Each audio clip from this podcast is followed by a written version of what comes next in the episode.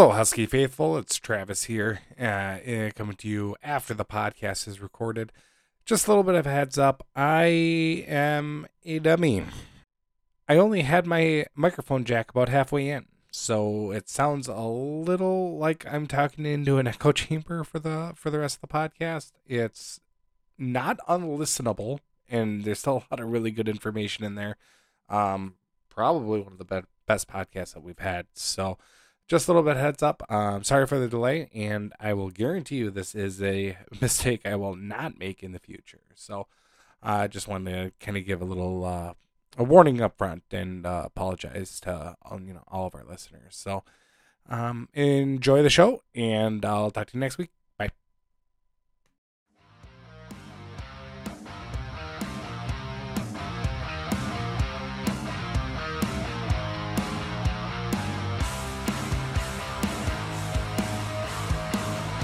Welcome to the Husky Hockey Podcast, your number one resource for all things home ice related. You know, it, it reminds me of the Hot Ones episode with uh, Paul Rudd when they're uh, when they're sitting there, they're at the last wing. Look at us. Hey, look at us. Look at us. Huh? Who would have thought? Not me.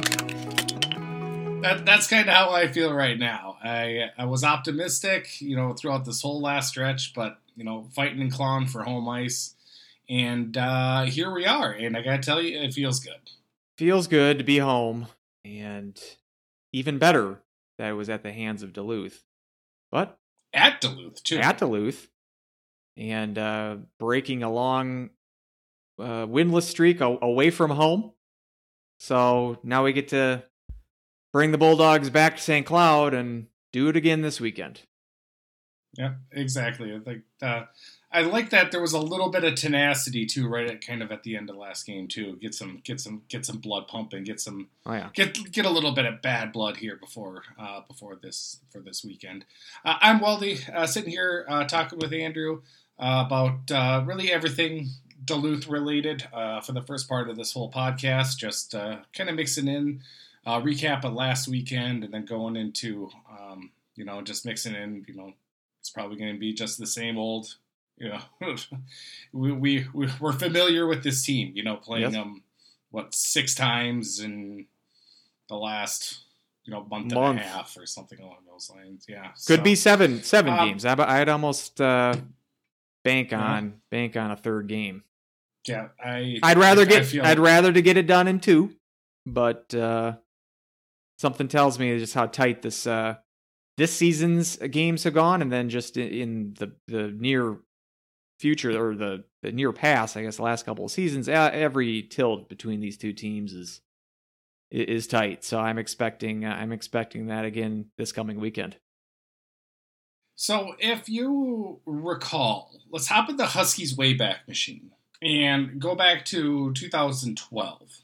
Um, I don't know if you Hmm. remember, you know, the kind of the push for home ice and in that scenario versus this scenario here. Yes, Just a little bit of recap uh, for 2012 for all of our listeners here.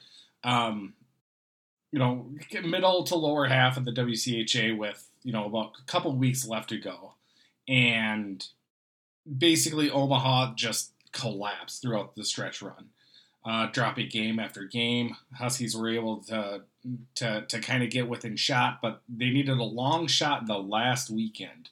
We were facing Duluth at home, and Omaha was facing Denver, I believe. Yep. And it came down to the last game of the season. Uh, Huskies needed to just outpoint, um, outpoint Omaha, and it got to the situation where both teams were tied in overtime. You know, so the games were played at the same time. Um, and so, all you know, I remember being in the arena. Shout out to Dunkel, who's probably listening here. We were tied; they were tied. You know, if it's a wash, we would have had to travel over to Omaha for that for that series. Other, you know, if we would have uh, if we would have outpointed them, they would have uh, had to come here. And this was in the good And- old the good old days of Jim Rich's favorite overtime format. You get all the points. It's five on five, winner take all in the five on five. Um, so at this point, there was no one point each already. At this point, still zero points had been taken away in both overtimes, and uh, When and- things were simple. when things were a little simpler. And Motzko, even uh, at that time, was ready to pull the goalie. Who would have been the goalie then? Mike Lee? Um, eh, probably was in in that time period. Or, or Faragher? Um, anyway, uh, he was prepared to pull their goalie even in a tie game in overtime. Uh, they were going going to do that, uh, but word came in that Denver defeated Omaha in overtime, and once they got wind of that, then they're like, okay, let's just play for a tie because at that point, one point would have uh, done the trick, and that's exactly what happened. It was Mike Lee, and this that's exactly what happened, and then. Uh, St. Cloud ended up sweeping uh, Omaha on home ice the following weekend in the playoffs. So, I, I, what I remember is that and it's tough to put it all in context. I now. remember there was like a murmur within the Yeah. crowd too. Like it was like a wave going through. think- like oh my gosh, that happened. Like does the bench know? So we were trying to shout to let the bench know, and I think St. Cloud took a timeout in the overtime Okay. uh, as well. And I think it was like okay, they have to know if they're taking a This- timeout right now. Yeah, because that that this would have been before I would have had a smartphone. So I remember there was a guy sitting behind us, uh, in, in my section that he must have had an iPhone or something, and and he was the one guy in our little row or two uh sec- area that had heard that Denver had beaten Omaha. So that's how we knew. It's like it's kind of fun. It's only 10 years ago, but even technology has has advanced so much that it's so more instantaneous now whereas back then it still was you know, I still had my flip phone. So um yeah, but from what I remember, I just I thought that that was much There more were- of a There were no apps. There was no, No college hockey Yep. news app to give us wrong scores Right. anyway. So it Right. doesn't really matter. But so, But um, from what from my uh, memory, I just remember going into that weekend and then even just that last game, it was much more of a remote possibility that that that St. Cloud would have come out of of it with home ice. And man, I know I know Duluth is pretty good. I mean, that was the year after they won the national title and, and Connolly's uh, Hobey year, so they were a pretty damn good team. And uh, maybe it, uh, if if it was tied going in that Saturday, maybe it wasn't all that remote. And Denver being Denver, uh, and, Denver playing Omaha as as the, the history of that series, maybe I should have should have been more uh, optimistic that the Huskies would have gotten home ice. But compared to this weekend, uh, yeah, I mean after the after the Friday game. And it's like, all right, well, you need to win a. All you need to do is win a regulation game on Saturday. Um, but tougher task on paper just based on the fact that St. Cloud's road, long road winless streak, uh, it, it's tough to um, take anything for granted or, or just say, yeah, just a just a regulation win's all you need. But once uh, once I thought St. Cloud came out of the gate playing very well, and there were some waves of Duluth uh, playing, you know, bringing bringing some heat, but towards that end of that third period, it just it, it, came pretty evident that they were going to win this game, and and so yeah, I didn't. Uh, as we said last week, and I kind of expected a split. It's exactly what happened, but it was how I wanted it with a Duluth win in overtime and St. Cloud regulation win, and and it all shakes out to to bring the uh, series back to the Herb next weekend. So I'm all I'm I'm pretty giddy about that, and and giddy about the fact that they played a very good game on Saturday and uh, just nice to see the team play well, you know. And uh, the playoff thing is just gravy, but playing well, and and as we said last weekend as well, with keys to playing and keys for making a run in the tournament, defense tightening up, and Hrenak uh, playing his A game. It's these are the things that we wanted to see, and yeah, a shutout uh, where he had to earn it over thirty saves, and I thought he looked the best that he's played in in months and and the defense I thought played played pretty well as well on Saturday. Obviously, with the shutout, it's easy to to point to the successes uh, defensively. So the, these are the kinds of games that you're going to have to win in in postseason. So hopefully this is a sign of of good things to come for the next few weeks.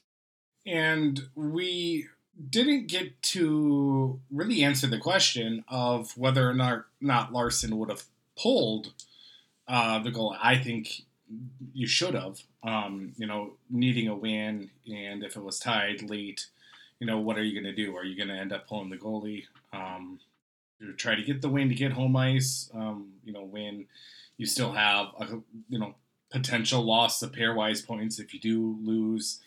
Um, I think it was still kind of minimal risk reward for Max. Still a big reward versus not a lot of risk because you're still on a very good side of the bubble. It was still a very, very sturdy bubble. Um, you know, like back in 2012, it wasn't that case. Uh, we were not going to make the tournament. So it was like this. This is the the best chance we have is making a run in the tournament. And the best chance we have is being at home. So um, you know that's where I think you know, Motzko was going to uh, go ahead and pull uh, Lee at that point. But you know who knows if uh, Brett Larson would have. He I can kind of see I guess both sides of the argument, but I, I think it you know it would have been best to still pull him. So, but going over the weekend, you know, like you said, Saturday it was it was awesome to see you know, maybe it's no coincidence that you know uh, Donohue sat for that day, and we had you know one of our best uh, defensive outings. Um, you know, not to say that it was perfect. Uh, there was still a couple of turnovers. I thought, you know, uh, Puritan Lipke, you know, didn't have Lipke kind of had a little bit of a rough weekend, and I think maybe that he just kind of got a little amped up in the situation. Um, you know, taking that penalty uh, to make it five on three on um, Friday the the tripping call after the Brodzinski kind of no look running into the other teammate. Oh, that was Friday's that that that sign and that unraveling there was just kind of a a sign that we weren't going to win that game. you know, to to to do that. But um but to come back on Saturday after that Friday kind of collapse again, you know, against a tough team, having a multi-goal lead. We, we lost it against uh, Denver. We lost it against North Dakota, and we lost it again against Duluth. But you know, coming back with a strong defensive effort, and like you said, Hrenak playing incredibly well, and you know, coming up big when he needed, us capitalizing when we needed to. It re energizes the fan base, I think, because I saw a lot more positivity around Husky Nation. And I think that's where, you know, if, if we feel it, I think there's no doubt in my mind the players feel it too. Yeah, I agreed on on your points there. I mean, they, they, they mentioned that Donohue was out by injury. I'm not sure I haven't confirmed that. That's what the Duluth announcers said on Saturday. I don't, I, I don't remember him leaving the Friday game from injury, so I don't know what exactly happened.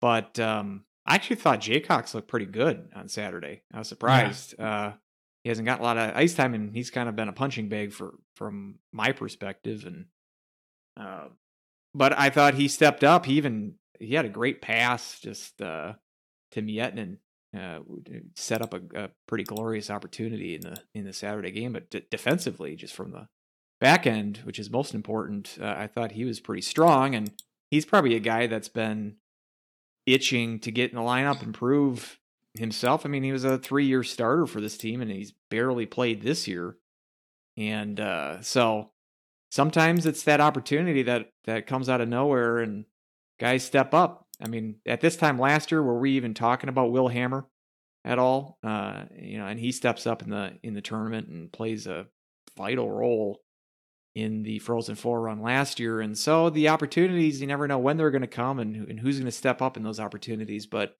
this was one opportunity that I thought Jaycox rose to the challenge. I agree that that Peart looked rough again. Um, and uh, hopefully, just this uh, postseason experience will again give him that experience going forward. That's going to make him a better player. I still have faith that he's going to improve. He's very young, basically a true freshman. Um, so I, I'm willing to give him the rope uh, this year, but uh, still don't didn't, didn't like to see his uh, some turnovers from his perspective. I didn't really feel like the power play was was on point for St. Cloud this weekend. They did have a power play goal on Friday from Perbix, but not a really. Yeah, it wasn't like it was a, a, power bad power play Yeah, what- going up until that goal. and and it wasn't really set up in a you know it's not like they had gained possession of the zone and were setting up uh passing the puck around like a traditional power play he kind of just walked in to the to the middle and and beat Fanti with a shot it wasn't a classic power play type goal that we've seen from this club and throughout the uh I mean they didn't get I think they only got one chance on one power play uh, opportunity on Saturday didn't do much with that and and didn't do much with the other opportunities and even uh I thought Gave up some. two two grade A opportunities. The best opportunities on those power plays all weekend were from Duluth. One was set up from a Peart uh, uh, turnover at the point. Can't remember who the other culprit was that that led to a two on one opportunity going back for Duluth uh, in the other in the other opportunity on Friday. But uh, it seemed I like want to say it was Bushy. yeah, it's it's one of the one of the seven. You know, um, not sure, but uh, so I thought the power Maybe Bushy was a different turnover, but Yeah, so the power play didn't didn't look great, but it's you know, when we when we are um, criticizing the number one power play unit in the country, we know things are generally going pretty good. Um, we got a stretch to stretch to criticize. Uh, it's never a bad thing. Uh, yeah, I thought the um, I thought the best line of the weekend and probably going back a, little bit now. I've I've really enjoyed the um the Krannila Okabe uh Miettinen line. Um I Is- thought Okabe Okay. for not showing up on the score sheet. I thought he did fantastic. he was, he's in my notes as far as he uh, he's not my player of the week weekend. Uh, we can save that for a little bit here, but uh but he was he was my number 2. And I feel like I feel like he is maybe the most under the radar player. It seems like we never talk about him. Um Yeah. and I mean he's a guy that's one of your top scorers. I think he's still the top goal scorer on the power play uh, this year. Majority of his goals come on the power play. Uh, and he's got the obviously he's got dynamic speed. Um, Fitzgerald has seven. Okabe and Hentges both have six. six. Okay, twenty six points in thirty four games. That's I mean it's not like you're not going to get Hobey votes. Um, but I I will take. Yeah, I'll I'll just from the just from the So- standpoint that it seems like he we we never bring his name up too often, and he's a key contributor to this team. And this this weekend was a good example of the spark that he can bring. And I thought the same thing from uh from Krannila as well. Uh, I thought he played he played very well, and and Miettinen gets a goal on Saturday. It was, I mean, we'll take we'll take it. Uh, I mean, it It was a changeup. it looked like he was yeah he whiffed on whiffed on the two on o pass uh but I- it, it at- kind of snuck At through first, I thought. At first, I thought that he planned that. At first, I thought he held on to it, waited for Fanti to kind of commit, and then slipped it in five hole. i hope that's what he's going for i hope that's the story that he's going for that it was all a plan And then and then they did another replay where they kind of zoomed in a lot at, and I was like, no, that just hit the heel of his stick, and he just whiffed on it. So Yeah. I think uh, I think the phrase is "it's better to be lucky than good." i think that i So- think that uh that is apt so and Krannila getting yeah, I think o- o- Okabe kind of just gets overshadowed a little bit because Krannila Right. and Miettinen are on that line. But I think he's a he works well with those players. That there's a chemistry with that line that is evident. And uh, yeah, he did get the assist on the Krannila goal, the first goal on on Friday. So he, I think his contributions this weekend were more than just the one assist. And uh, yeah, that first what five seven minutes of Saturday, they look great. Best that they've Yeah. looked in a while against a great team. I mean, it's they, they look pretty good against CC last weekend, but it's CC.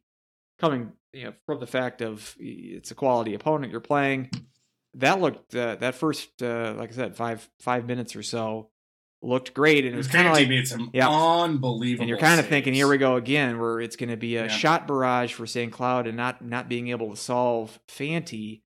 Then uh then Hentges snipes one great shot end of the end of the first period, last couple of minutes of the first. Kind of a, between that was a, a, a Duluth push. You know, after I think that St. Cloud got the first seven shots of the game, something like that, and Yep. I mean Duluth ended up out shooting them 34-24, uh, and so basically two to one shot advantage after that first five minute rush for St. Cloud. Didn't feel like that though. I mean, I think that a lot of Duluth's chances weren't so much grade A's. They had uh, uh, Mhm. they had a handful of them, but a lot a lot of the the shots were were from the outside and, and not high quality chances. So the shot shot advantage I think was a little deceiving because I think St. Cloud's chances were much better. Right? They had much more plum opportunities uh, with those 24 shots. So um, I thought St. Cloud played definitely outplayed them on Saturday, and yeah, frustrating that you couldn't get the job done on Friday. Especially, I mean, overtime loss. It's not going to hurt you very much pairwise, and I mean, it's just a one point swing there. But the big thing there is it it uh, it took the Wisconsin situation off the table which Yeah. you had been rooting for, and it's like even if if it was just a tie, or if St. Cloud would have won that overtime, I mean, those opportunities would still be in uh, in play for this this this weekend. But we can't be too greedy, uh, I guess. So uh, and, and just, I mean, yeah. we we can't. um, I I mean, we can. we can, I can. don't know if it's right or not, but we can be that greedy.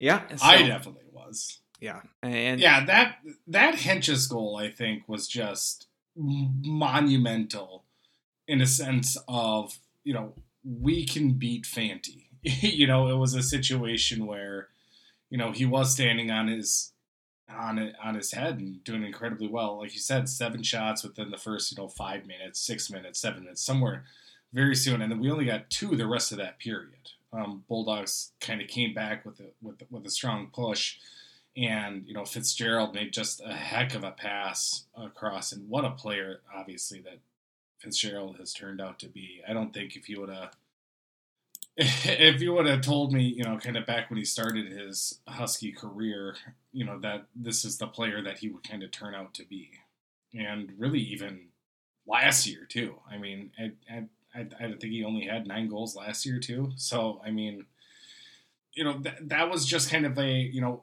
we're fine we finally got rewarded for you know for all of the work that we did against Fanti and going in just with a one nothing lead I, I thought was just just huge. And um, yeah they were again able to you know be stout defensively forced everything wide and didn't get a lot of grade A opportunities. And you know you thought you know it, you know as long as obviously they kept their cool they minimized their mistakes which is you know just played a little simpler hockey um, that that it was going to be very hard you know the, this bulldog team they don't have the firepower Right. the, to come back um, from many games and they have been known to kind of lay some eggs you know they last weekend they lost at miami uh, so it's not out of the realm that you know they, they have they have trouble coming back in certain situations. You know they, they know how to play with the lead and lock everything down and stop stop goaltending. But if you're able to get up on them early and then minimize your mistakes, and that's we clearly didn't do that on set on Friday, which is you know kind of let them come back five on three uh, goal, and then obviously we didn't touch the puck in overtime, Right. so we didn't even get a chance there. So all you people who think three on three again is way better than a shootout, congratulations. That didn't prove anything. Yeah, and it took the Wisconsin uh, scenario off the table, which is just unfortunate. Uh, so, so yeah, I uh, yeah I agreed on all counts. And one thing also I want to point out is that just everybody who likes to use the excuse, I just I just feel like Olympic ice is just a built-in excuse no matter what. Because our rink is different than everybody else, then that's obviously what you gravitate towards.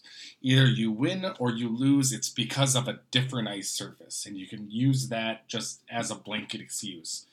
And I think that's where it's, you know, you pointed it out, I believe, on the last podcast that Western Michigan has had just as much struggles as St. Cloud has on the road in conference play against tough competition. And Duluth has been crumbling down the stretch you know, worse than St. Cloud has. So it's, you know, I, I just, I, I think people need to kind of get off the whole theory behind the ice being a difference as to why we always lose or why we can't win. You know, and I remember there were other instances where, oh, it was national televised. We can't win when we're on national, or we can't win in red jerseys, or what was my favorite? Oh, uh, well, this was actually a Motzko special. Is well, it's a different time than we're used to. You know, that was a Oh, five yeah. o'clock game.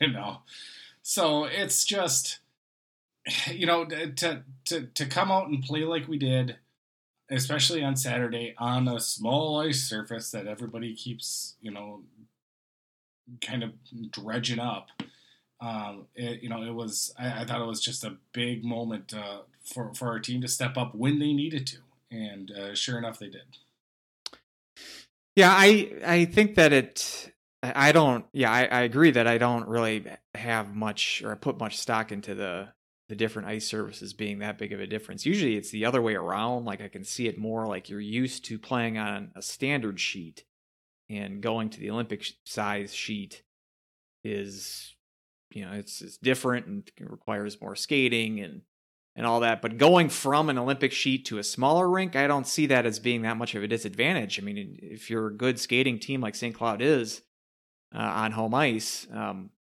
I don't see how that is really going to affect you too much playing on a smaller sheet.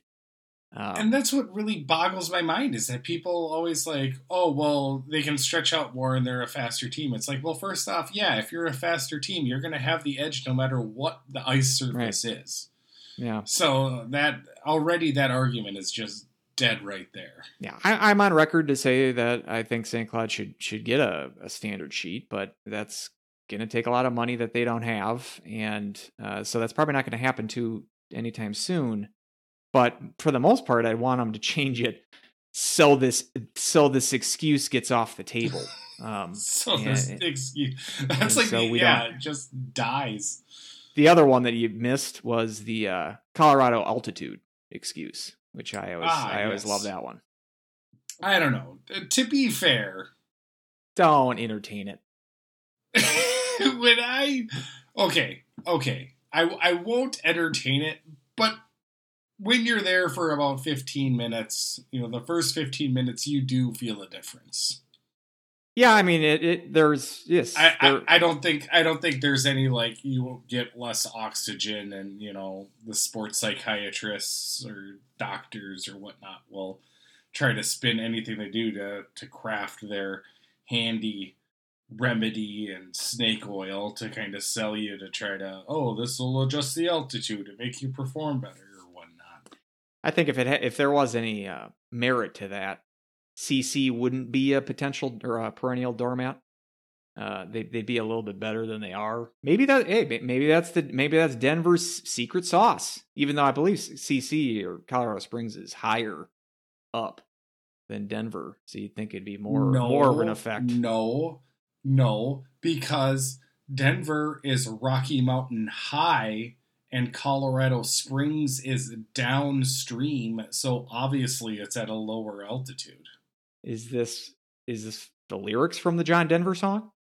Uh, I, I, I, I, think he was mid writing it before his plane went down. I'm not sure if John Denver knew it. He, he- John, what was it? John, John Denver's full of that. John Denver's full of crap. Because I don't. I'm pretty sure the Springs is has a higher elevation than Denver. But uh, I mean, probably. I have no idea. No. I just, I just, that's just what Bear, Bear Grylls, Bear Grylls always told me about uh, water, and we'll. high elevation, and then I'll take his word water. for it more than John Denver. I don't know about that actually, because what didn't he get caught sleeping in four star hotel rooms while filming? Oh, really? Wild. Yeah. Well, I mean that uh, Holiday Inn uh, continental breakfast. You are really roughing Oh, it. Are you telling me that reality TV is a lie? So, um, we're you know, playoffs, playoffs, playoffs. Uh, Playoffs? Don't talk about playoffs. You kidding me? Playoffs? It's you know we're done with the gimmicks. No more three on three. No more shootouts. Hallelujah. We're going to be straight hockey for the rest uh, for the for for the rest of the season. Uh, these three teams they went to overtime, um, or these two teams, three games, uh, went to overtime, and you know what do you what do you kind of make of that? What do you think? You know, what do you kind of see for happening over the weekend? And um, just you know, what does St. Cloud kind of have to do? Do you think to keep this momentum uh, on their side? Well, the easy answer would be to keep keep the defense. So if if if Hrenak can uh, shut them out the rest of the way, I think they got a decent chance of beating them in the playoffs. That Um, that that's usually uh, a pretty good uh, recipe for I might be wrong. unless it's a might be zero wrong. zero tie, but we Yeah. can't tie anymore. So That's right. Uh, yeah, I mean, in, in general, I St. Cloud I think has the clear advantage when it comes to offensive uh, skill and depth, and I think Duluth has the advantage in general on the defensive and goaltending uh, side. But if St. Cloud can play the kinds of defensive game that they played on Saturday, and if Hrenak can can play as well as he did, then that negates the defensive edge that Duluth has, and that's a good sign for St. Cloud. I don't think you're gonna score four or five goals on on Duluth. In some ways, it's a great uh, uh, team to play going into the NCAA's. I think because these are the kinds of games and the kinds of teams like we mentioned last week with Quinnipiac. Not the highest high uh, flashy offense, but they don't give up much uh, defensively. Same with a team like Notre Dame. I'm just picking these teams from the six, seven, eight, nine range because that's likely who they're going to play in the in the first round of the tournament. So these these types of teams, uh, the Notre- Notre Dame's, Quinnipiacs, uh, is generally going to be, I think, a tough test for for St. Cloud team that I think when you you know just naturally they play a more high high energy uh, offensive first uh, game plan while getting getting some practice against the Duluth and, and and a bunch of it as we've said six games maybe seven within a month span leading right into the playoffs I think is going to be I think it's a great uh, introduction leading into uh, into into the NCAA so um, so yeah I hope that they can continue uh, this this defensive uh, style. You could tell that I think that third period playing a little bit more trappy, uh, and that's gonna that's natural. We're gonna see more of that. I think going into the playoffs, having a two goal lead like that. Uh, and I remember I texted you saying, "God, I, it's almost you need the third goal here, uh, because you figure if Duluth is going to get one, uh, it, it was going to tie it up pretty quickly after that. That make the whole two goal lead jokes as you can, but we saw it on Friday. Uh, it seems like once once the momentum swings there and Duluth pops in one, you knew that it was only a matter of time until they tied it up. And but on Saturday, they didn't need that third goal as it turned out, and so that's just a, a testament to how well they played defensively uh, throughout the weekend and especially on Saturday. So yeah, if this is the uh, this is the style of play that we're going to see the next few weeks, I'm, I'm all for it. And it's good that I think we're getting a good workout uh, in practice here, um, leading up to uh, leading up to the NCAA's and, and obviously the NCHC tournament first with with a team like Duluth. That's gonna it's gonna sharpen your defensive skills um, a lot better than if you were to play a you know a Miami or you know, a bottom feeder, let's say. So so I'm I'm all for it. I, I like I like this matchup, and obviously I love the home ice advantage there, and uh, I'm ex- I, I would I would I, I think whoever would have been home, gotten home ice, that's who I would have given the advantage to. So I think with St. Cloud grabbing that home ice advantage, I have a good feeling about this weekend. But what I said might take three games. I, I would not be shocked and almost would almost expect a Sunday game, which might be. I mean, here's a interesting thing because you got daylight savings on Sunday. Here's an excuse for you: the daylight savings Oh, on Sunday, so you get a, you, you lose an hour of sleep. Um, so that Sunday game might be a grind if there is one. Mm.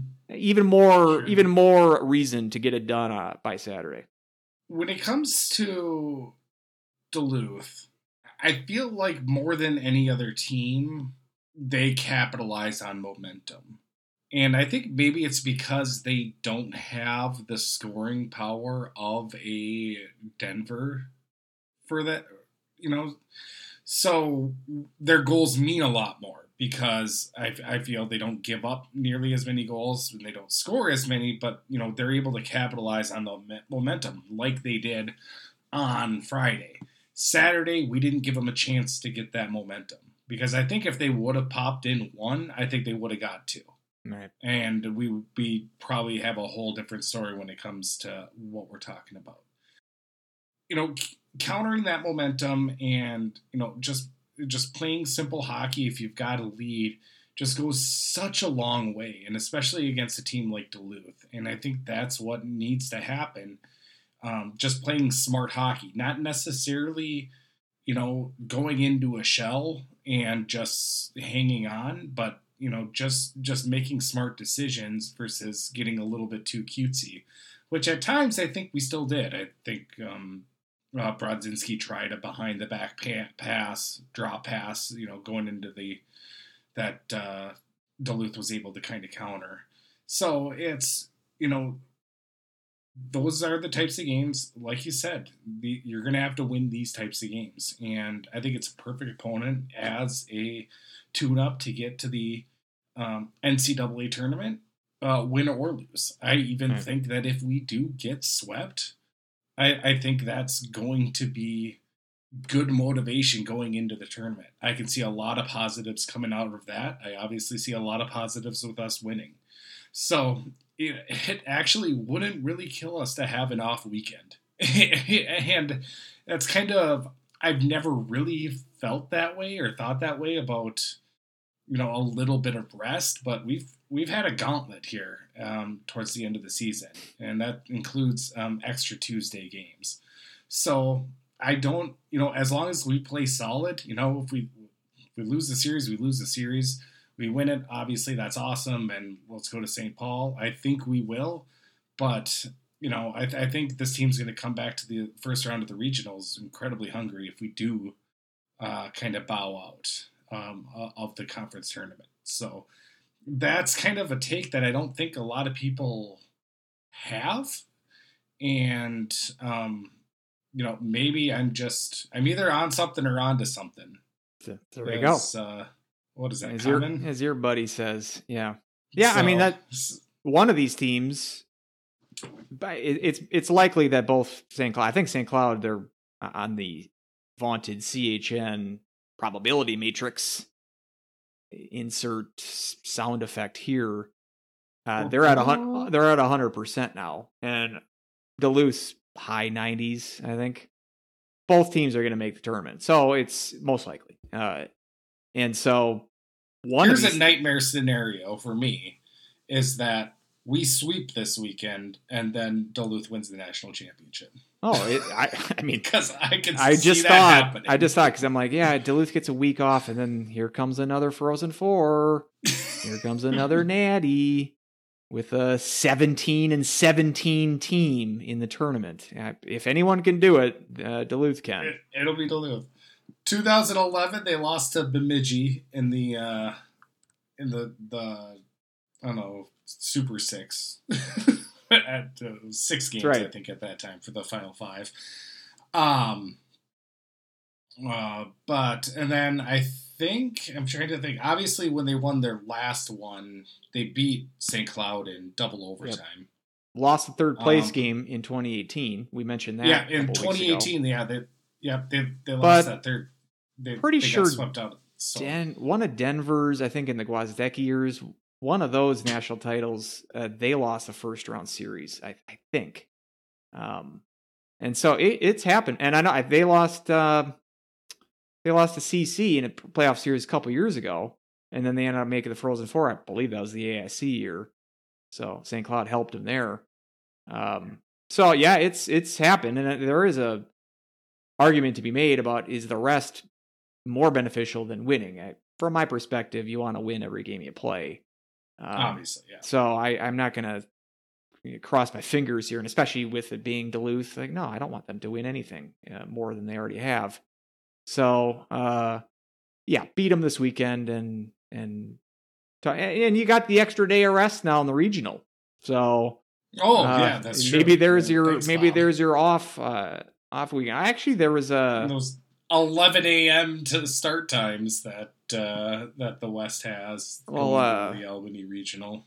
I, I know that Motzko has been the the one there that everyone's blaming that he was the reason that they made that change.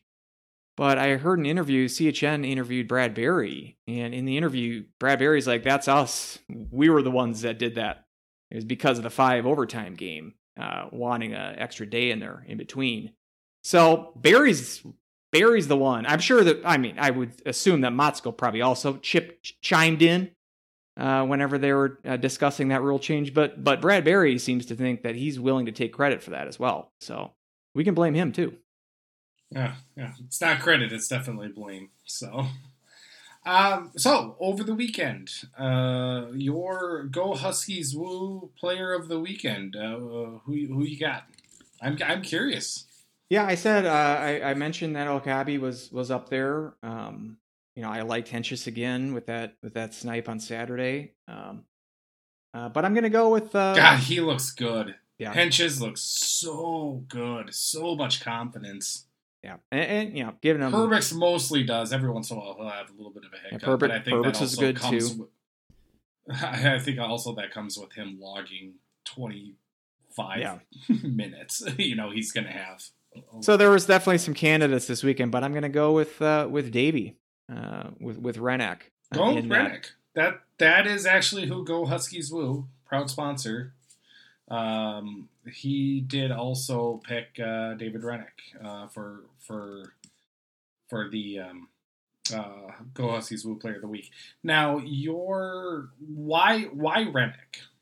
I just for the Saturday game, uh, he he impressed me, uh, and even that Friday, I didn't really care for the first goal on Friday, uh, a rebound chance that kind of snuck through, uh, and, and that really turned that game around. So I wasn't blown away uh, on Friday from him, but Saturday he he earned his keep, and I just uh, I feel like he's he's an X factor uh, going into to the postseason here. He plays like that, and and and getting his confidence back as well. There was one one opportunity that made my heart skip a beat or two, where there was a uh, you know quad. It was a clearing attempt that wasn't going to be wasn't going to be an icing, but it was on net. But then if you saw Hrenak went to play it, but he he he moved out from the net. So if he would have missed the puck on his stick, it would have dribbled in the net, and it would have been a terrible goal. And the puck was a little bouncy too. It was like even the announcer said, "Ooh, kind of a risky play there." But he used that to to then clear the puck up the ice and cr- create a uh, yeah a transition there. It's that kind of stuff where it's like maybe his confidence is getting back because we'd seen that very much. So Yeah. was the case early in the season and obviously last year in the playoffs. Uh, and a confident Hrenak is my favorite Hrenak.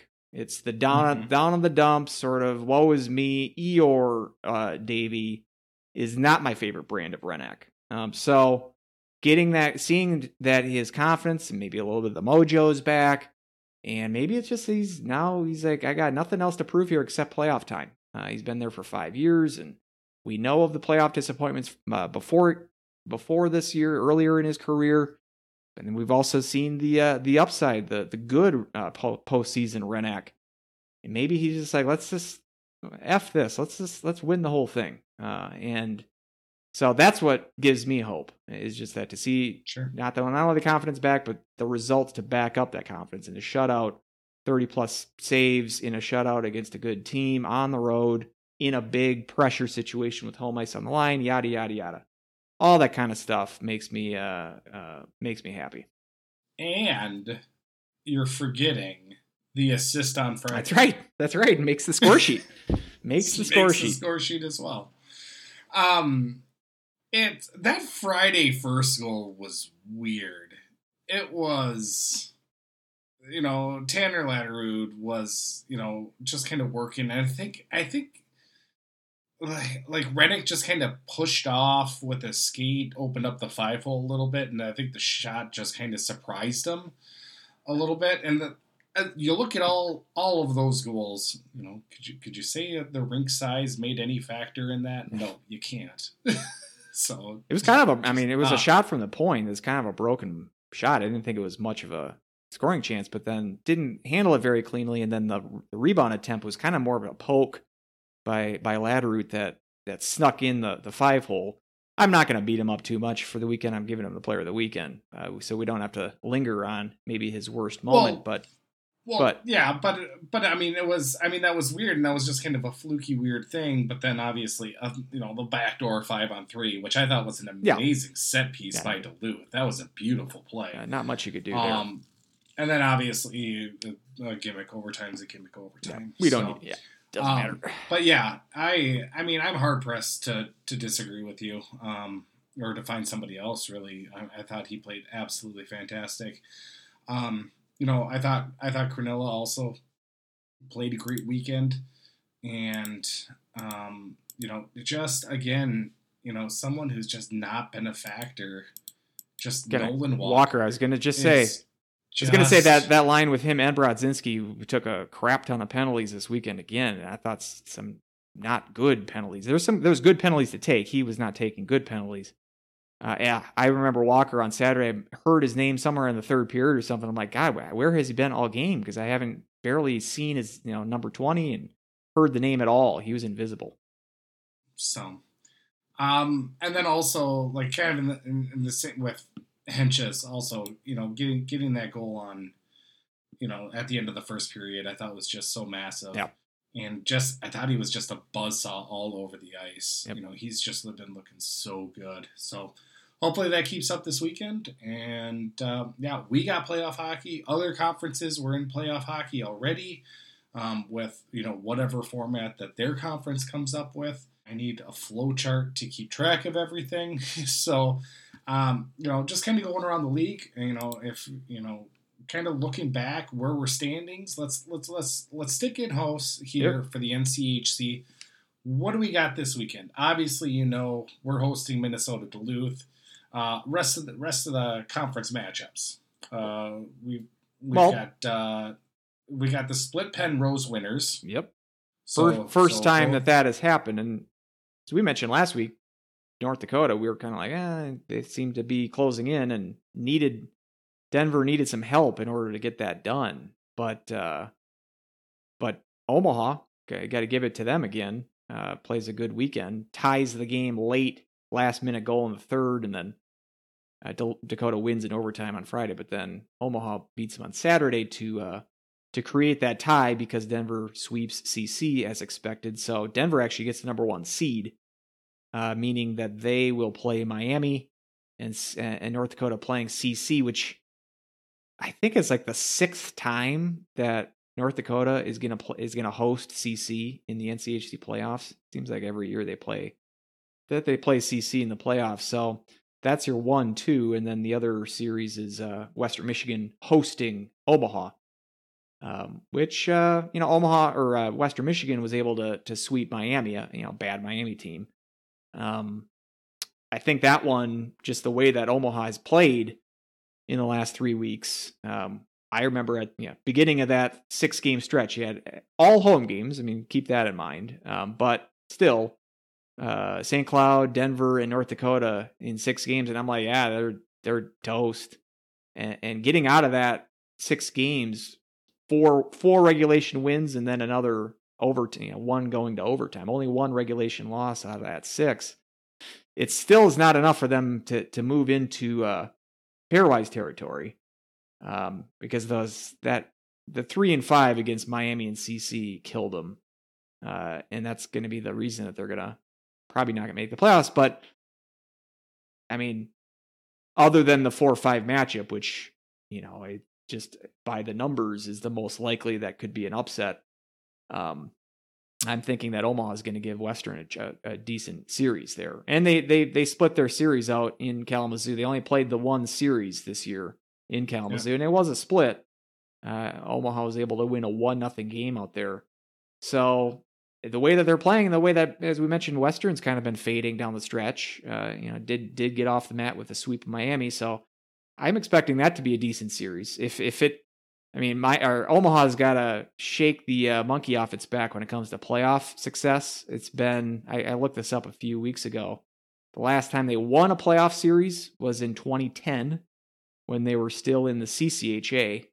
Uh, and that was when they were doing two best of threes on campus before they went to the Joe. So the last time they've made the uh, the neutral site step of a playoff uh, or uh, of a postseason tournament, a conference postseason tournament is 2005. That's not counting last year when everybody was playing in in North Dakota. So not counting that. I'm just talking about either either the X or Target Center or Joe Louis when they were in the CCHA.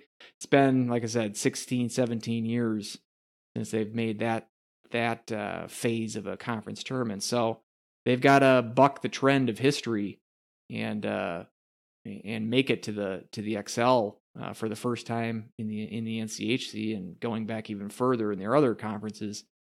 We shall see. I still like Western in that series, but I do think that that Omaha has uh, has played very well uh, of late and uh, probably playing better than than Western is at this point. So would not be surprised to see an upset there, or at the very least going going the distance with a three game series there.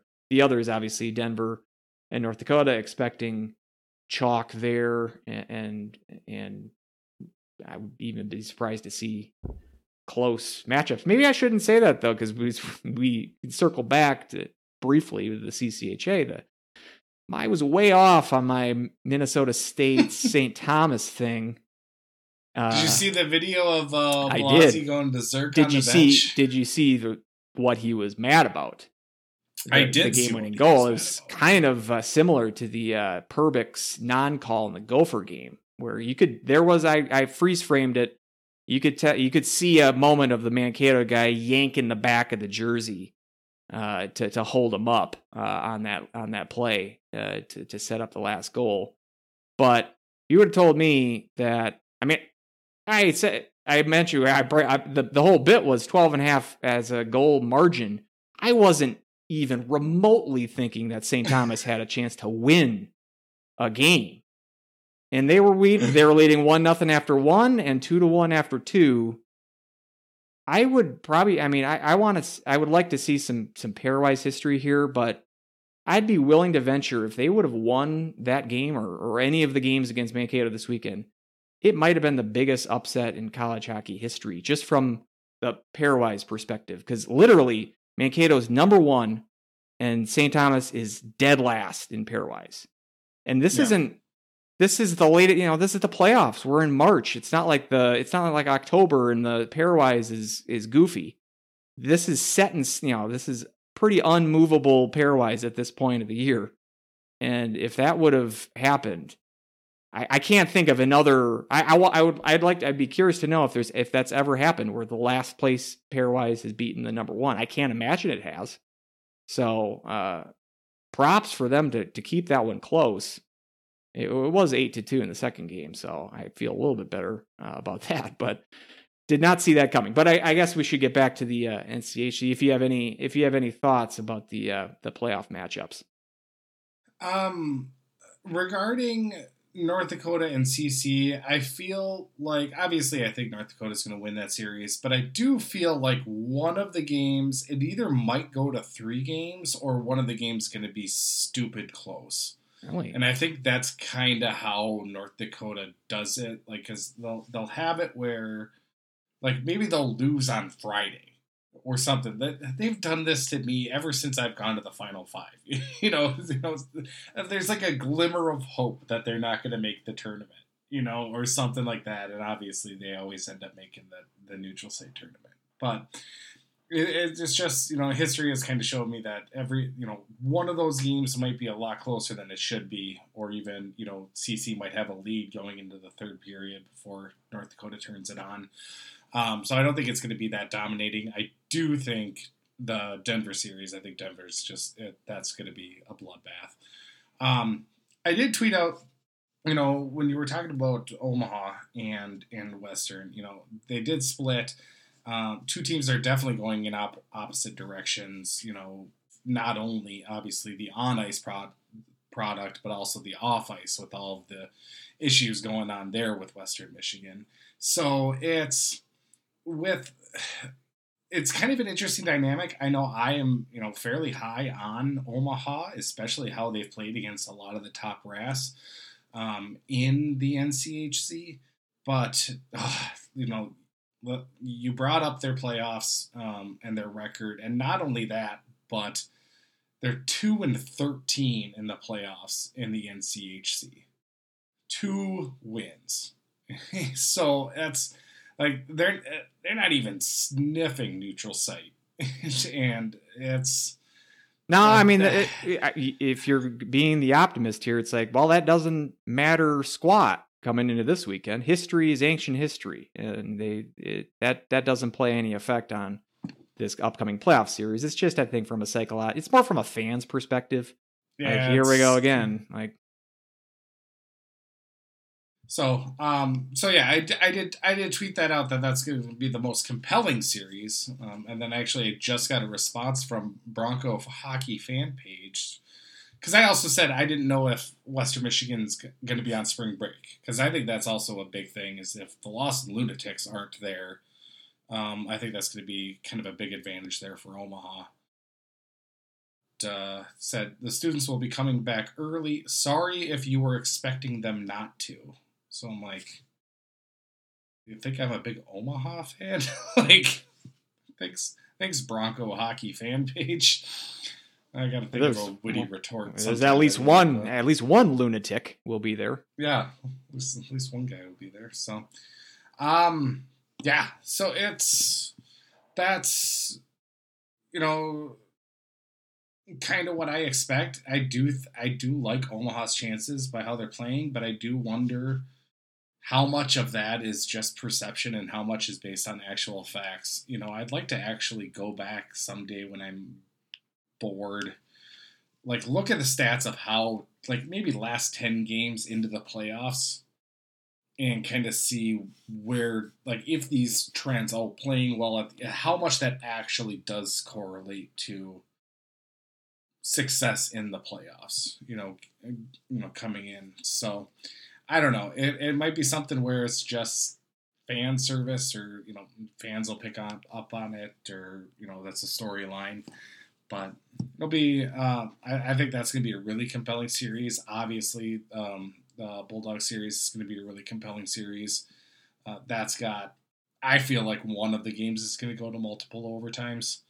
Um, it seems like we multiple over. You're talking the St. Cloud and Duluth. Yeah, at least two overtimes. All right. Yeah. It, it, it, it just always seems to happen yeah. when we meet in the playoffs. So, um, yeah. So that's it's uh, yeah. I'm I'm looking you know, just from top to bottom, I think these are probably the best matchups from an entertaining standpoint um, that you could probably have. Um, but obviously, you got everybody kind of in the middle there at the NCHC with being so deep. It's uh, hard to, you know, have a bad series when it comes to some of these, you know, the, uh, you know, the the middle tier. Obviously, you're outliers are going to be cakewalks. But it's as you said, and I think that in those several series that CC has played up in Grand Forks in the playoffs, I think they've taken a game a few of those series. So, uh, yeah, and I mean, hey, Miami took Denver to overtime uh, in in the last month or so. Whenever they played out um, played out there, so uh, so that's not a given either. Yeah, even though I definitely that that would be a Minnesota State, uh, St. Thomas sort of like I would be shocked if if Miami were to take a game there. But uh, I also now that the season is over and the standings are cemented, we could return to uh, the preseason predictions that we made. I did actually listen to. Oh, the lovely! Yeah, you're holding me accountable. Well, me too. Uh, I wasn't any better. Uh, and uh, and also the media poll kind of putting all three of them side by side.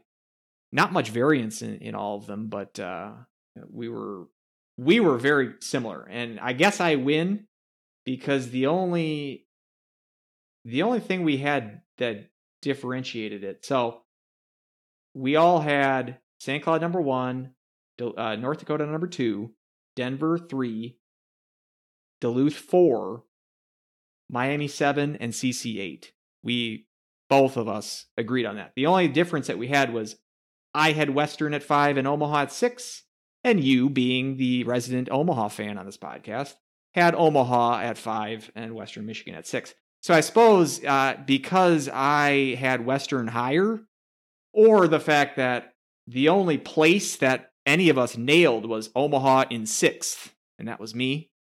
I'm gonna take a victory lap there. Uh, Fine. The media poll had SCSU, Duluth, North Dakota, Denver, Omaha, Western, Miami, and CC. That was the media poll. So that was not very none nothing was correct in the place order in, in that. Uh and so it, we we can see we can laugh at, at laugh at it now as far as it's and listening to our talks about it um and uh and just the media as well uh with their first team i mean they, they selected a, a first team preseason uh all star team as well. Oh I my was god! Yes, that's right. Oh, yes, I was let's see how surprised. Well, I'll wait on that. Just in general, I'm surprised at how low we were and the media about Denver. Uh, even in our episode, we are like, yeah, it's, don't really know about Denver. Yeah, and they looked like a sports car this year. So I thought we were all off on that. We were all. I think. I we're- we- think it, it's funny because I think we, uh, at least I talked a little bit about. I remember talking about the transfer portal and picking up some of their guys Yep. that you know Denver picked up some, and I really underestimated that. Um, to I I think I you were more was. you So- were you were more about yeah all these like six bowling green guys had 100 points that went to different places. And i'm just like yeah you're not gonna i mean you're just gonna get grinders out of the transfer portal. You're not gonna get a stud right?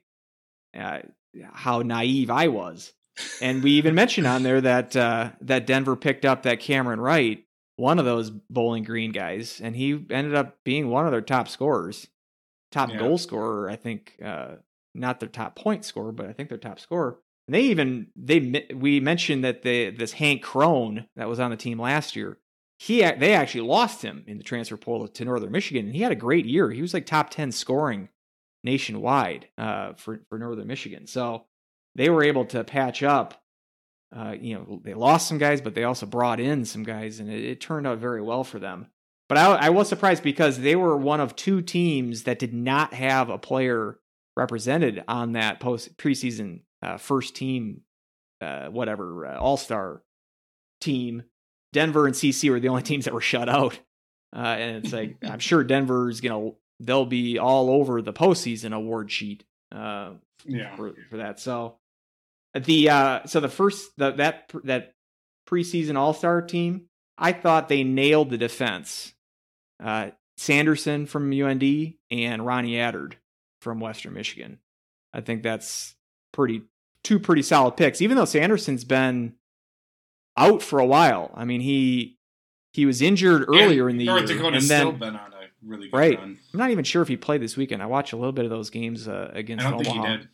but he he had did. i mean it, he barely played in the olympics because he got covid right away so it took him a while to even get there and then once he played i think the first game he played he got injured so i'm not even sure if he's back or i wonder what his status is coming uh, going forward but i thought those were two good picks Attard i thought was I keep I keep hearing it's day to day, but every day it's another, another day, day. day. So Yeah. it, it's But- it's quickly gone from week to week.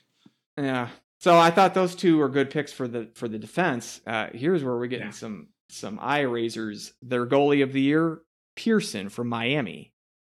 I don't think- Not sure if that. Uh, we I'm not going to give them. podcast we talked about that, right? Did we? We did, and I we were both surprised just because they were picked seventh.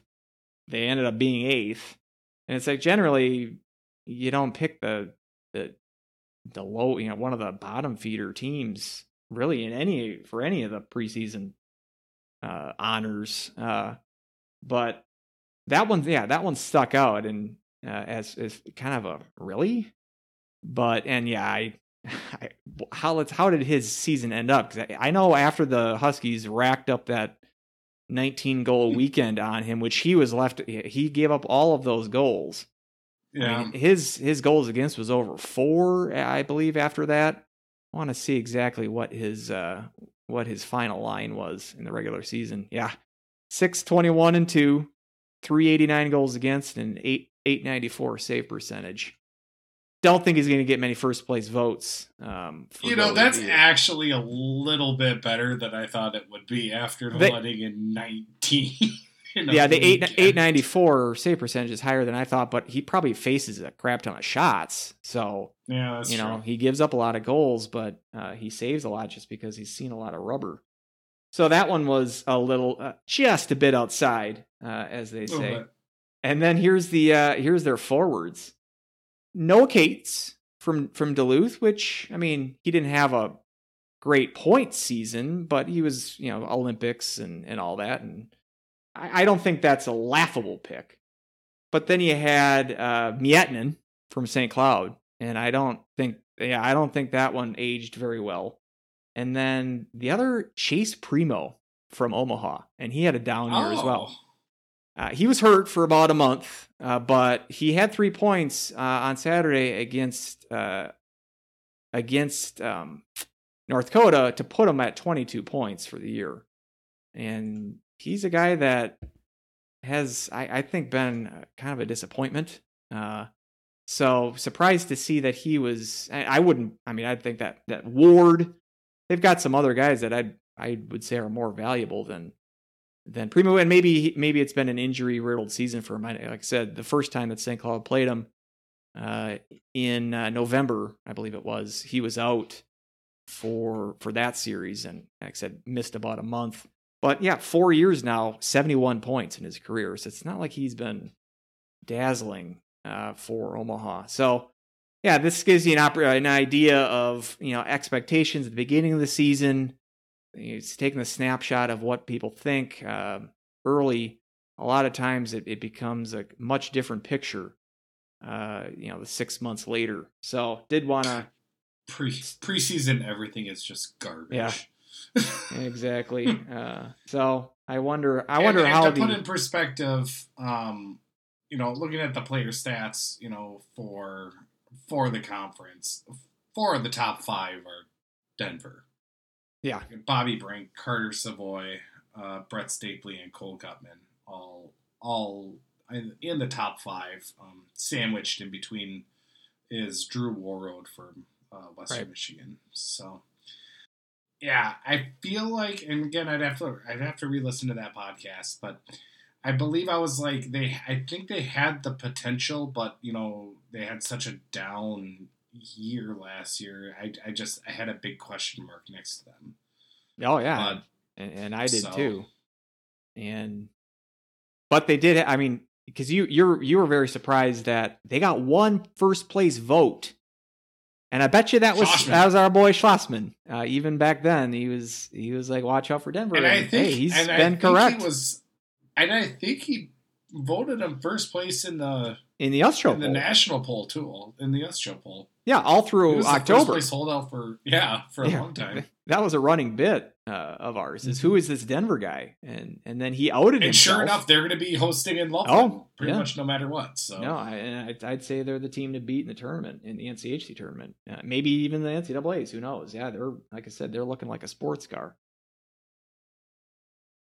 Um, you know, just kind of uh, around the league. Then, if you want to quickly um, uh, go into that uh, around the anything that kind of around the other around, leagues, uh, college hockey. Yep. Yeah. So um, one big thing that was a uh, big surprise, um, you know, overall, and probably a big reason why St. Cloud jumped as much as it did was the, kind of the fall of UMass. Um, you know, I believe it was uh, UMass that lost last week.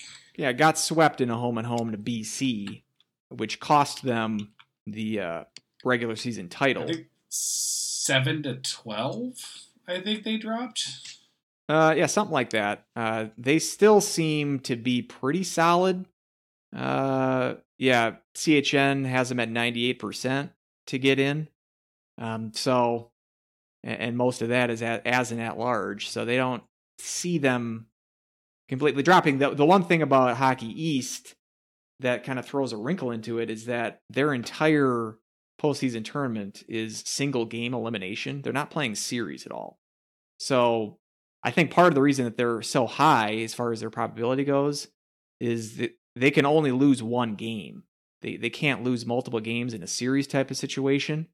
Um, and so I think that's the main reason. And and it also might that that is going to be a good thing for UMass, but that's also a bad thing for the for the teams on the other teams on the bubble because they can't make up a bunch of games with winning a two game two out of three series, for instance. So you got the clump of teams here in the bubble, Northeastern, which actually uh, ended up hopping uh, UMass to win the regular season title. That was one game too, by the way. Uh, that I, I was hearing that some people are saying that Northeastern, it was scoreless tie, and they had already uh, UMass had already lost in the after they played an afternoon game, and there were some people that were saying that you uh, that Northeastern, who needed a regulation win to win the regular season title, possibly could pull the goalie in a tie game late in order to do that, but weren't going to do that because they're so they're such on the bubble pairwise position. Be too risky to lose a regulation game on an empty net goal like that just to get a one seed in the you know postseason tournament. And ended up they ended up winning the game with like a goal with ten seconds left in regulation. So that's how they were able to win uh, the regular season title. But uh, Northeastern Lowell's right behind them, and then Boston University at 16. They lost a glorious opportunity to to get a higher seed by getting smoked at at Maine, a bad Maine team. That was a a bad loss for BU, who's been very hot, uh, but that's a killer loss for them. Um, so these teams can only they can't make up a ton because it's all single el- elimination. So there's going to be no benefit of gaining ground through a series situation.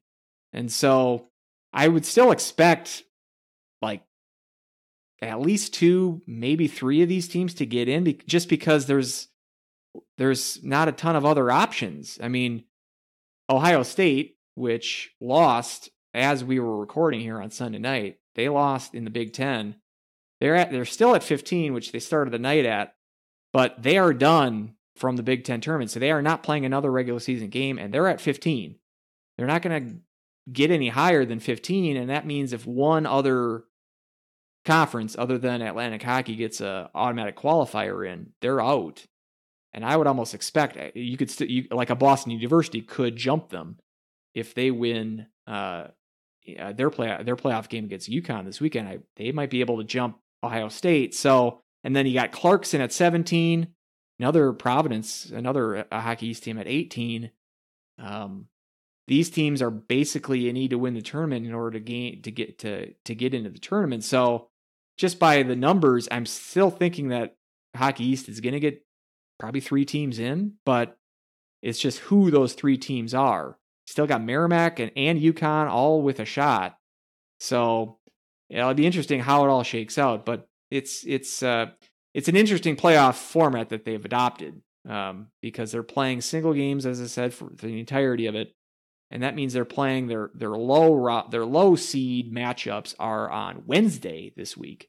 So you get the rare midweek playoff games. And then even rare for East Coast. Even rare for East Coast. So that means, other than the four five game, which will be on Saturday, the the UMass or uh, UConn Boston University game, the top seeds there, so Northeastern, Lowell, and UMass, they'll be playing those winners of the Wednesday game. So those winners will be playing on short rest, which I think is an interesting kind of advantage um, for the higher seeds there. Uh, you get you get to play a team with you're fresh, they, but the other should really team change that to put an extra day off right in between. yeah, those, so, should so you don't have done that. huge advantage. Yeah. Uh, so then, so I'm wondering, uh, this is the first year that they've done this format. I believe. I don't think they. Uh, it might have been also last year.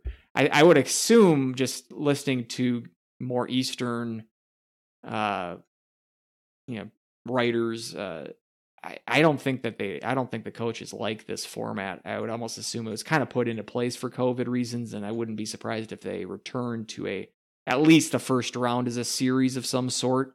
Uh, we shall see, I guess. But yeah, how that all sorts out between all of the uh, hockey East teams is going to be a it's a big cluster right now, and we'll only be able to to weed out all the teams as they play these playoff games. Um, but again, looking to be looking to be a Western dominated field this year, even with even with you get three, let's say you get three teams from Hockey East, and you got Quinnipiac and the Atlantic Hockey Qualifier. Most of those teams, other than Quinnipiac, Quinnipiac's at seven right now, and then you got pretty much everyone else at a four seed out east. So all it's very top heavy from the western half of the country this year, and so uh, great year to play three eastern regionals, I guess. Hmm yeah, you're looking at the logjam right now for Hockey East. There, you know, we were talking about UMass, Mass Lowell, and Northeastern. I mean, they're sitting 12, 13, 14, and then you said BU uh, sitting there at 16. Uh, so, well, you don't have to worry about interconference matchups there, right? so, um, you know, that is taking uh, for you, and yeah, uh, well, I'm happy that you said this is their first year because I wasn't really aware of what you know a lot of other conference tournaments, and I'm always you know care. But I I'm kind of surprised that because so much everything is stacked, you know, with the pairwise in mind, that there isn't at least some more uniformity when it comes to conference tournaments to make sure that every team has, like you said, these one and duns, you know, are kind of cemented there because you, you can't get up any higher, you can't improve, you can't really fall. You're kind of just stuck there, and you just so your tournament life then really depends on a lot more of what's going on around you, which I guess is the pairwise in general. But I don't know. Just I'm surprised there isn't more call for uniformity when it comes to conference tournaments. At least I, yeah, I, I have not heard. Yeah, I mean, I think it, it's a challenge because the, the conferences all have different numbers of teams. I mean, NCHC is perfect. You got eight teams. Same with CCHA. You got eight teams. That eh, perfect math as far as everyone gets a first round series, and then that gets you the top four, and you can go from there. And CCHA does that, but then everybody else has you know a, a bad number of teams. I mean, Big Ten has seven teams, so someone's got to have a bye there. Hockey East has eleven teams, so you got to do this first round a play-in game almost until the top eight, and then and then you go from there. And Atlantic Hockey's at ten teams, I believe. ECAC's at twelve. The math is a I little suppose. bit better there. If you have an even number, at least it makes it a little bit easier. But I agree that I think that first you should play a series. You know, I don't like this this the, the Hockey East having all these. Even have it where maybe give the teams a buy, uh, top seeds a buy, but have some sort of series involved. I think is uh, I, I, I would be in favor of that. I mean, I guess it's up to the leagues to do what what they feel is best. Um, and like I said, I mean, Hockey East used to have series. They used to have best two out of three for the first two rounds, and again, that was including lower seeds playing. You'd have top seeds have a bye week, but everyone would still have to play uh, a series at some point. Um, and then you'd get then you'd get to the final four where it's a one and done situation. So they used to play that. Uh, they used to have that format, but I, am assuming that they've changed that for for COVID reason, and I just hope that they change back, especially now that everybody else is is playing back to playing series in the playoffs. Um, so yeah, I agree. Some more uniformity would would be a good thing. Yeah, and then now with Ohio State, them getting bounced from the Big Ten tournament which just came off the wire really as we're yep. recording. Beep, beep, beep, beep, beep, beep, beep, breaking news that you guys already know because this is a podcast. Um, so yeah, they're it's them being just just kind of stuck there, um, sandwiched in between all that hockey East log jam. So Um, I remember when the uh, WCHA um, announced that they were going to home ice, or you know, back to the you know that they were going to do away from the neutral site tournament. And my big thing was I didn't like that it was play. It was a series up until the championship game, and then it's a one and done. That's that's where I was like, if you're gonna do it, just go all the way with it. Well, now And- I mean, it's even the semifinals are one and duns now. It's all one and duns Yeah. from here on out for both CCHA and the Big Ten, who copied the WCHA. They were so the WCHA was the first conference to do that, where it's going to be all campus sites, and then the Big Ten's Mhm. like, okay, we'll we'll we'll copy what the lesser league that we blew up. Uh, we'll copy them because we're we're also we can't draw at a neutral site uh, tournament as well. So both of those are from now on. So it's Minnesota, Penn State, and then uh, Notre Dame, Michigan. Those are going to be single games this Saturday, and then it'll be a single game championship the week after. Same with the uh, CCHA, which you got uh, Mankato versus Northern Michigan, and uh, Michigan Tech versus Bemidji uh, in those series.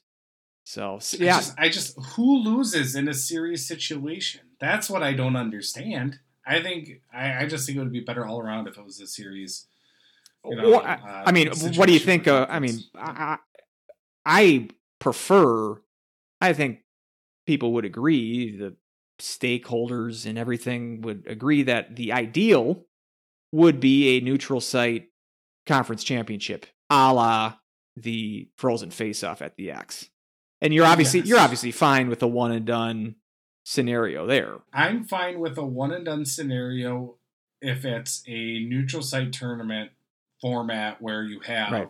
you know semifinals, finals, much like the Frozen Four. I'm Right. fine with that, and I'm okay if if it's you know single or if it's uh, a series leading up to that to to go to that tournament. I, I Right. I'm okay with that, but I feel like if you're not going to have the revenue generated from a neutral site tournament where it's like a uh, a gathering of all the conference teams, no matter who's there, which is which you know obviously the final five was um, back before you know the got blown up, and it's but but if you're moving that and you're moving it to campus sites, I I just I don't see like I don't see the downside of only doing a one and done. I mean, it would it, it gives you more of a chance to help your pairwise.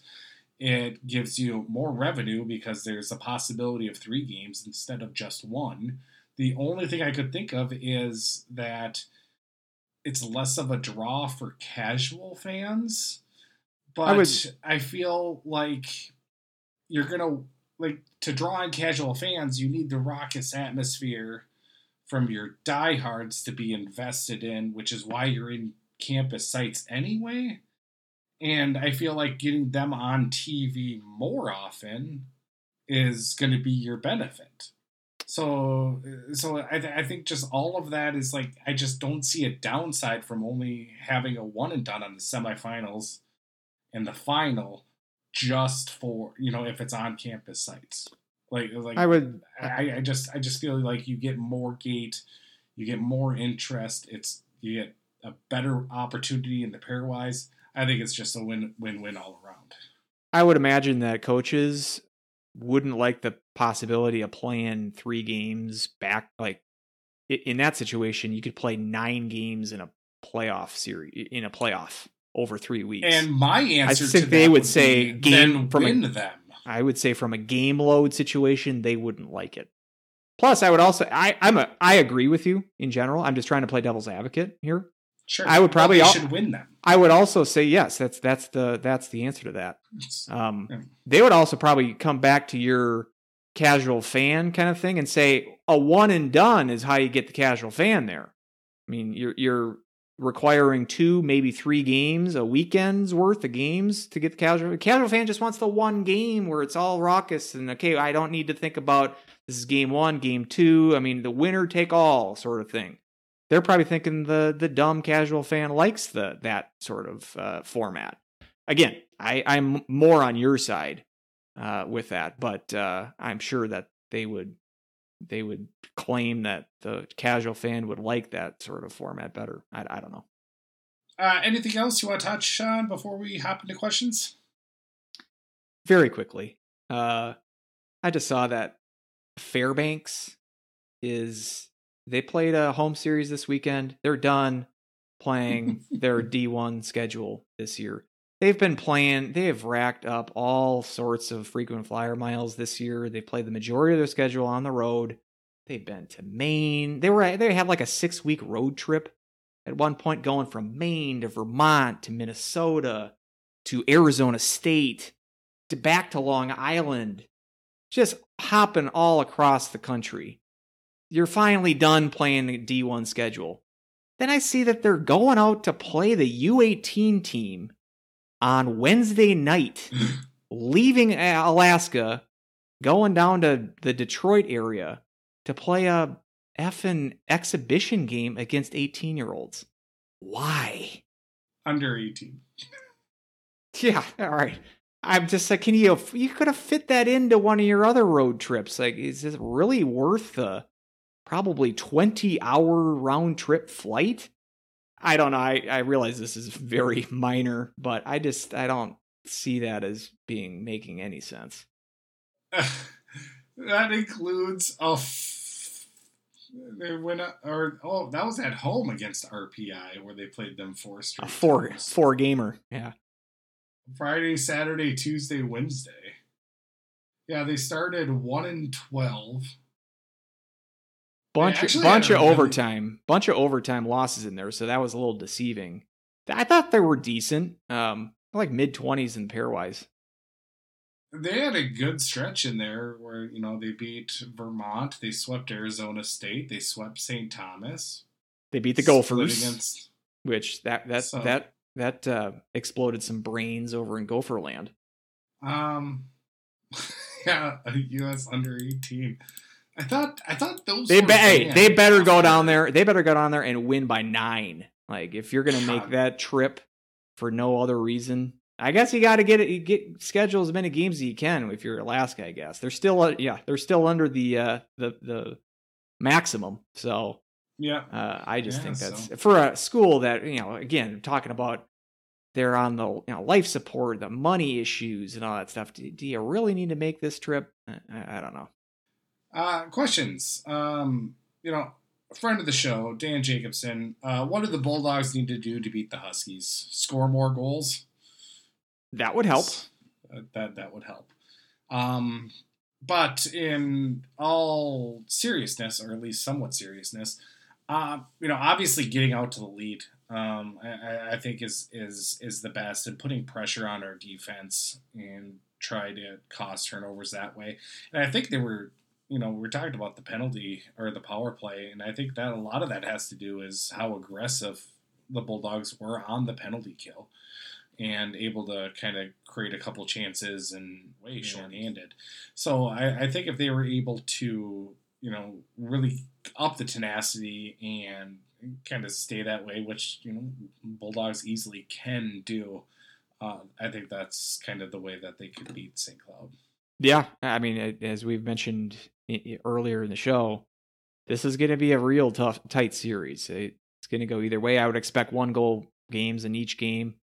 And so, yeah, I, limiting mistakes too. I mean, as you mentioned, they tend to be an opportunistic team, uh, using momentum and then also capitalizing on on mistakes of the opponent.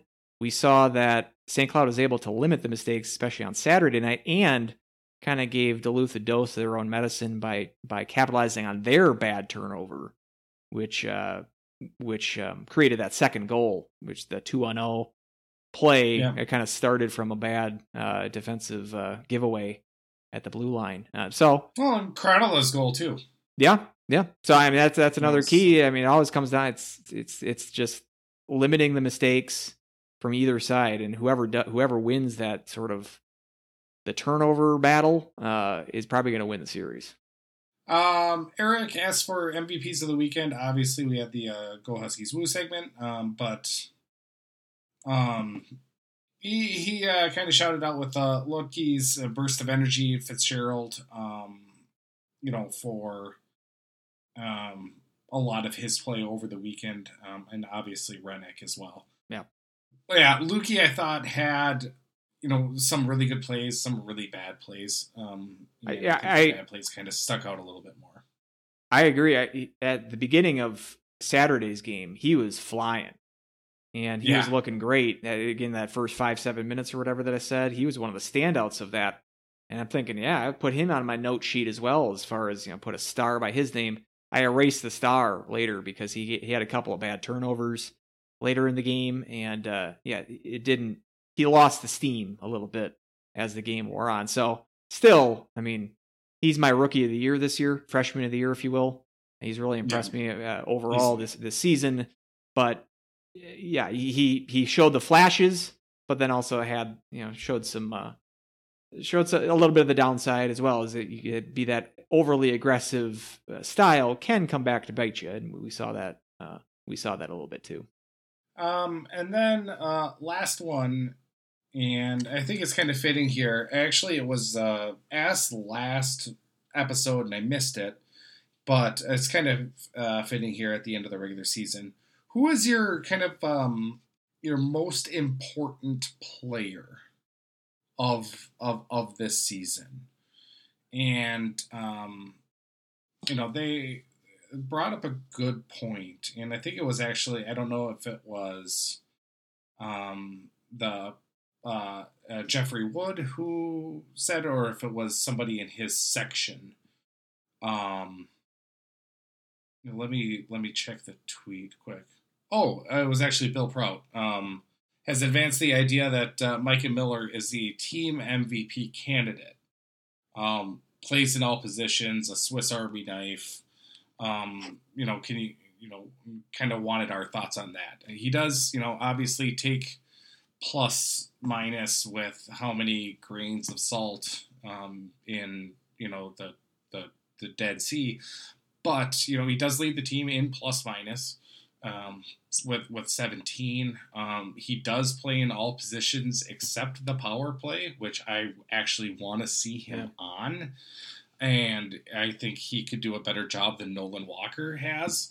And, um, you know, for Micah, it's kind of been an interesting career for Micah where I I expected a little bit more out of him from a point production standpoint throughout his career, but everything he has done, you know, this last year especially, and even you know the year before too, um, that that shortened year he had a he had a solid season as well. But you know, obviously this season he's taken up to a whole nother level.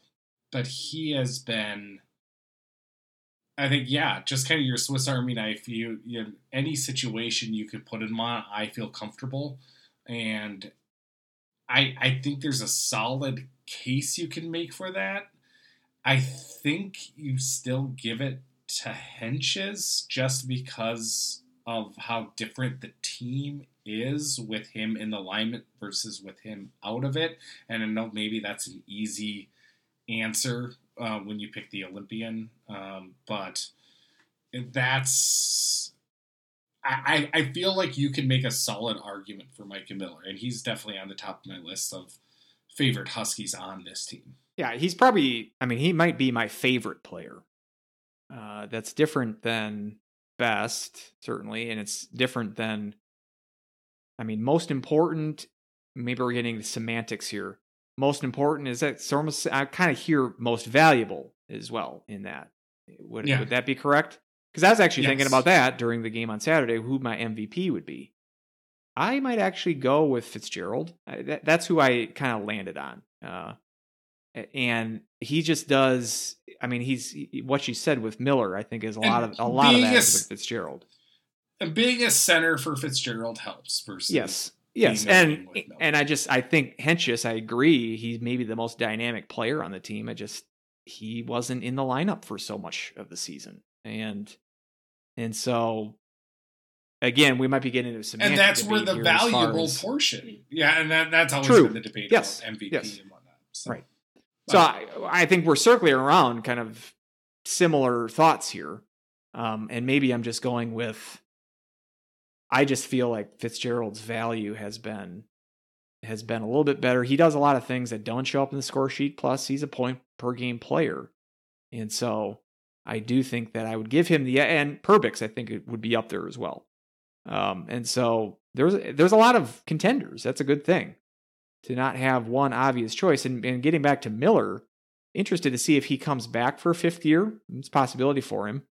Uh, and that might be an opportunity, as we mentioned, I think in one of the earlier shows this year, looking at, yeah, Miller's point production really wasn't there the first couple years. You got to keep in mind, I mean, he came on board here in a juggernaut situation. Yeah, that's that true. first year. I mean, tough to get uh, ice time uh, as a freshman on the number one team in pairwise. Well, now he has risen to the top as far as him from an experience level, and then just the growth of his game, where he is deserving of top line, second line minutes, whatever whatever you call that line that Fitzgerald and Kupka. That's been uh, a very consistent line this year, and so uh, I'm excited. I would almost expect him to come back because I'm not gonna. I don't see a you know a pro career necessarily from him. He's a little small on the small side, and so I'm not gonna think. I'm not gonna imagine that he's gonna have opportunity to sign an NHL contract. More power to him, but I would be pretty shocked if that were the case. So he's a guy that sort of sticks out as potentially coming back for a fifth year, and that might he might be that Fitzgerald next year for you. So, and like I said, one of my one of if not my favorite player just to watch um, from a game by game standpoint. You're you're guaranteed a top notch effort. He's never going to take games off. He's never going to be like a, a, Walker where we're like, where is he? Uh, he, Yeah. he does he's not a disappearing type of player. Uh, wherever and not only he plays. not only when you say he's not going to take games off, you're not. He's not going to take shifts Right. off. right. It's and you know it, it doesn't matter you know what situation he's in, um, he's going to give it a, his all, and the fact that he does that and also doesn't take any penalties, Right. um, which you know I did. Well, he better he better not. Who would who would who would kill off his penalty? who would kill off his penalties. Yeah, I mean he's only had six penalty minutes all year time, but um, you know just to see him, um, you know, just be as dynamic as he is, it, it's just. Uh, uh, he, he's a heck of a player to watch, and I really hope he does execute his COVID year and, and, and comes back. I, I would love to see him another Yeah. year. mm-hmm. Agreed. Well, that about does it. Uh, thank you so much, uh, everybody, for uh, uh, listening in to our, uh, you know, longest podcast. You know, it's or at least it's up there. So unless I edit it down quite a bit, who knows? So, uh, but uh, until next time, you know, uh, you know, make sure you watch the games, go to the games if you can, um, and uh, cheer on this Husky team, and you know, hopefully um, you know, we can have uh, Chuck Clausen, uh, Yes. who is his his last um, his last uh, foray here for uh, Huskies hockey. Thirty two years uh, behind the mic and the PA announcing, and unfortunately um, was in the hospital here not too long ago, so he uh, had to miss out on the last home series. Um, but you know, hopefully uh, things gets.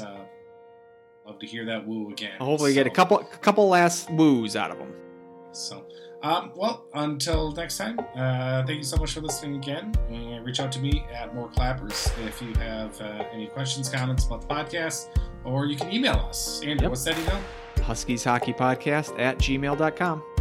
Sounds good. Well, uh, until next time, go, Go. Huskies. Woo!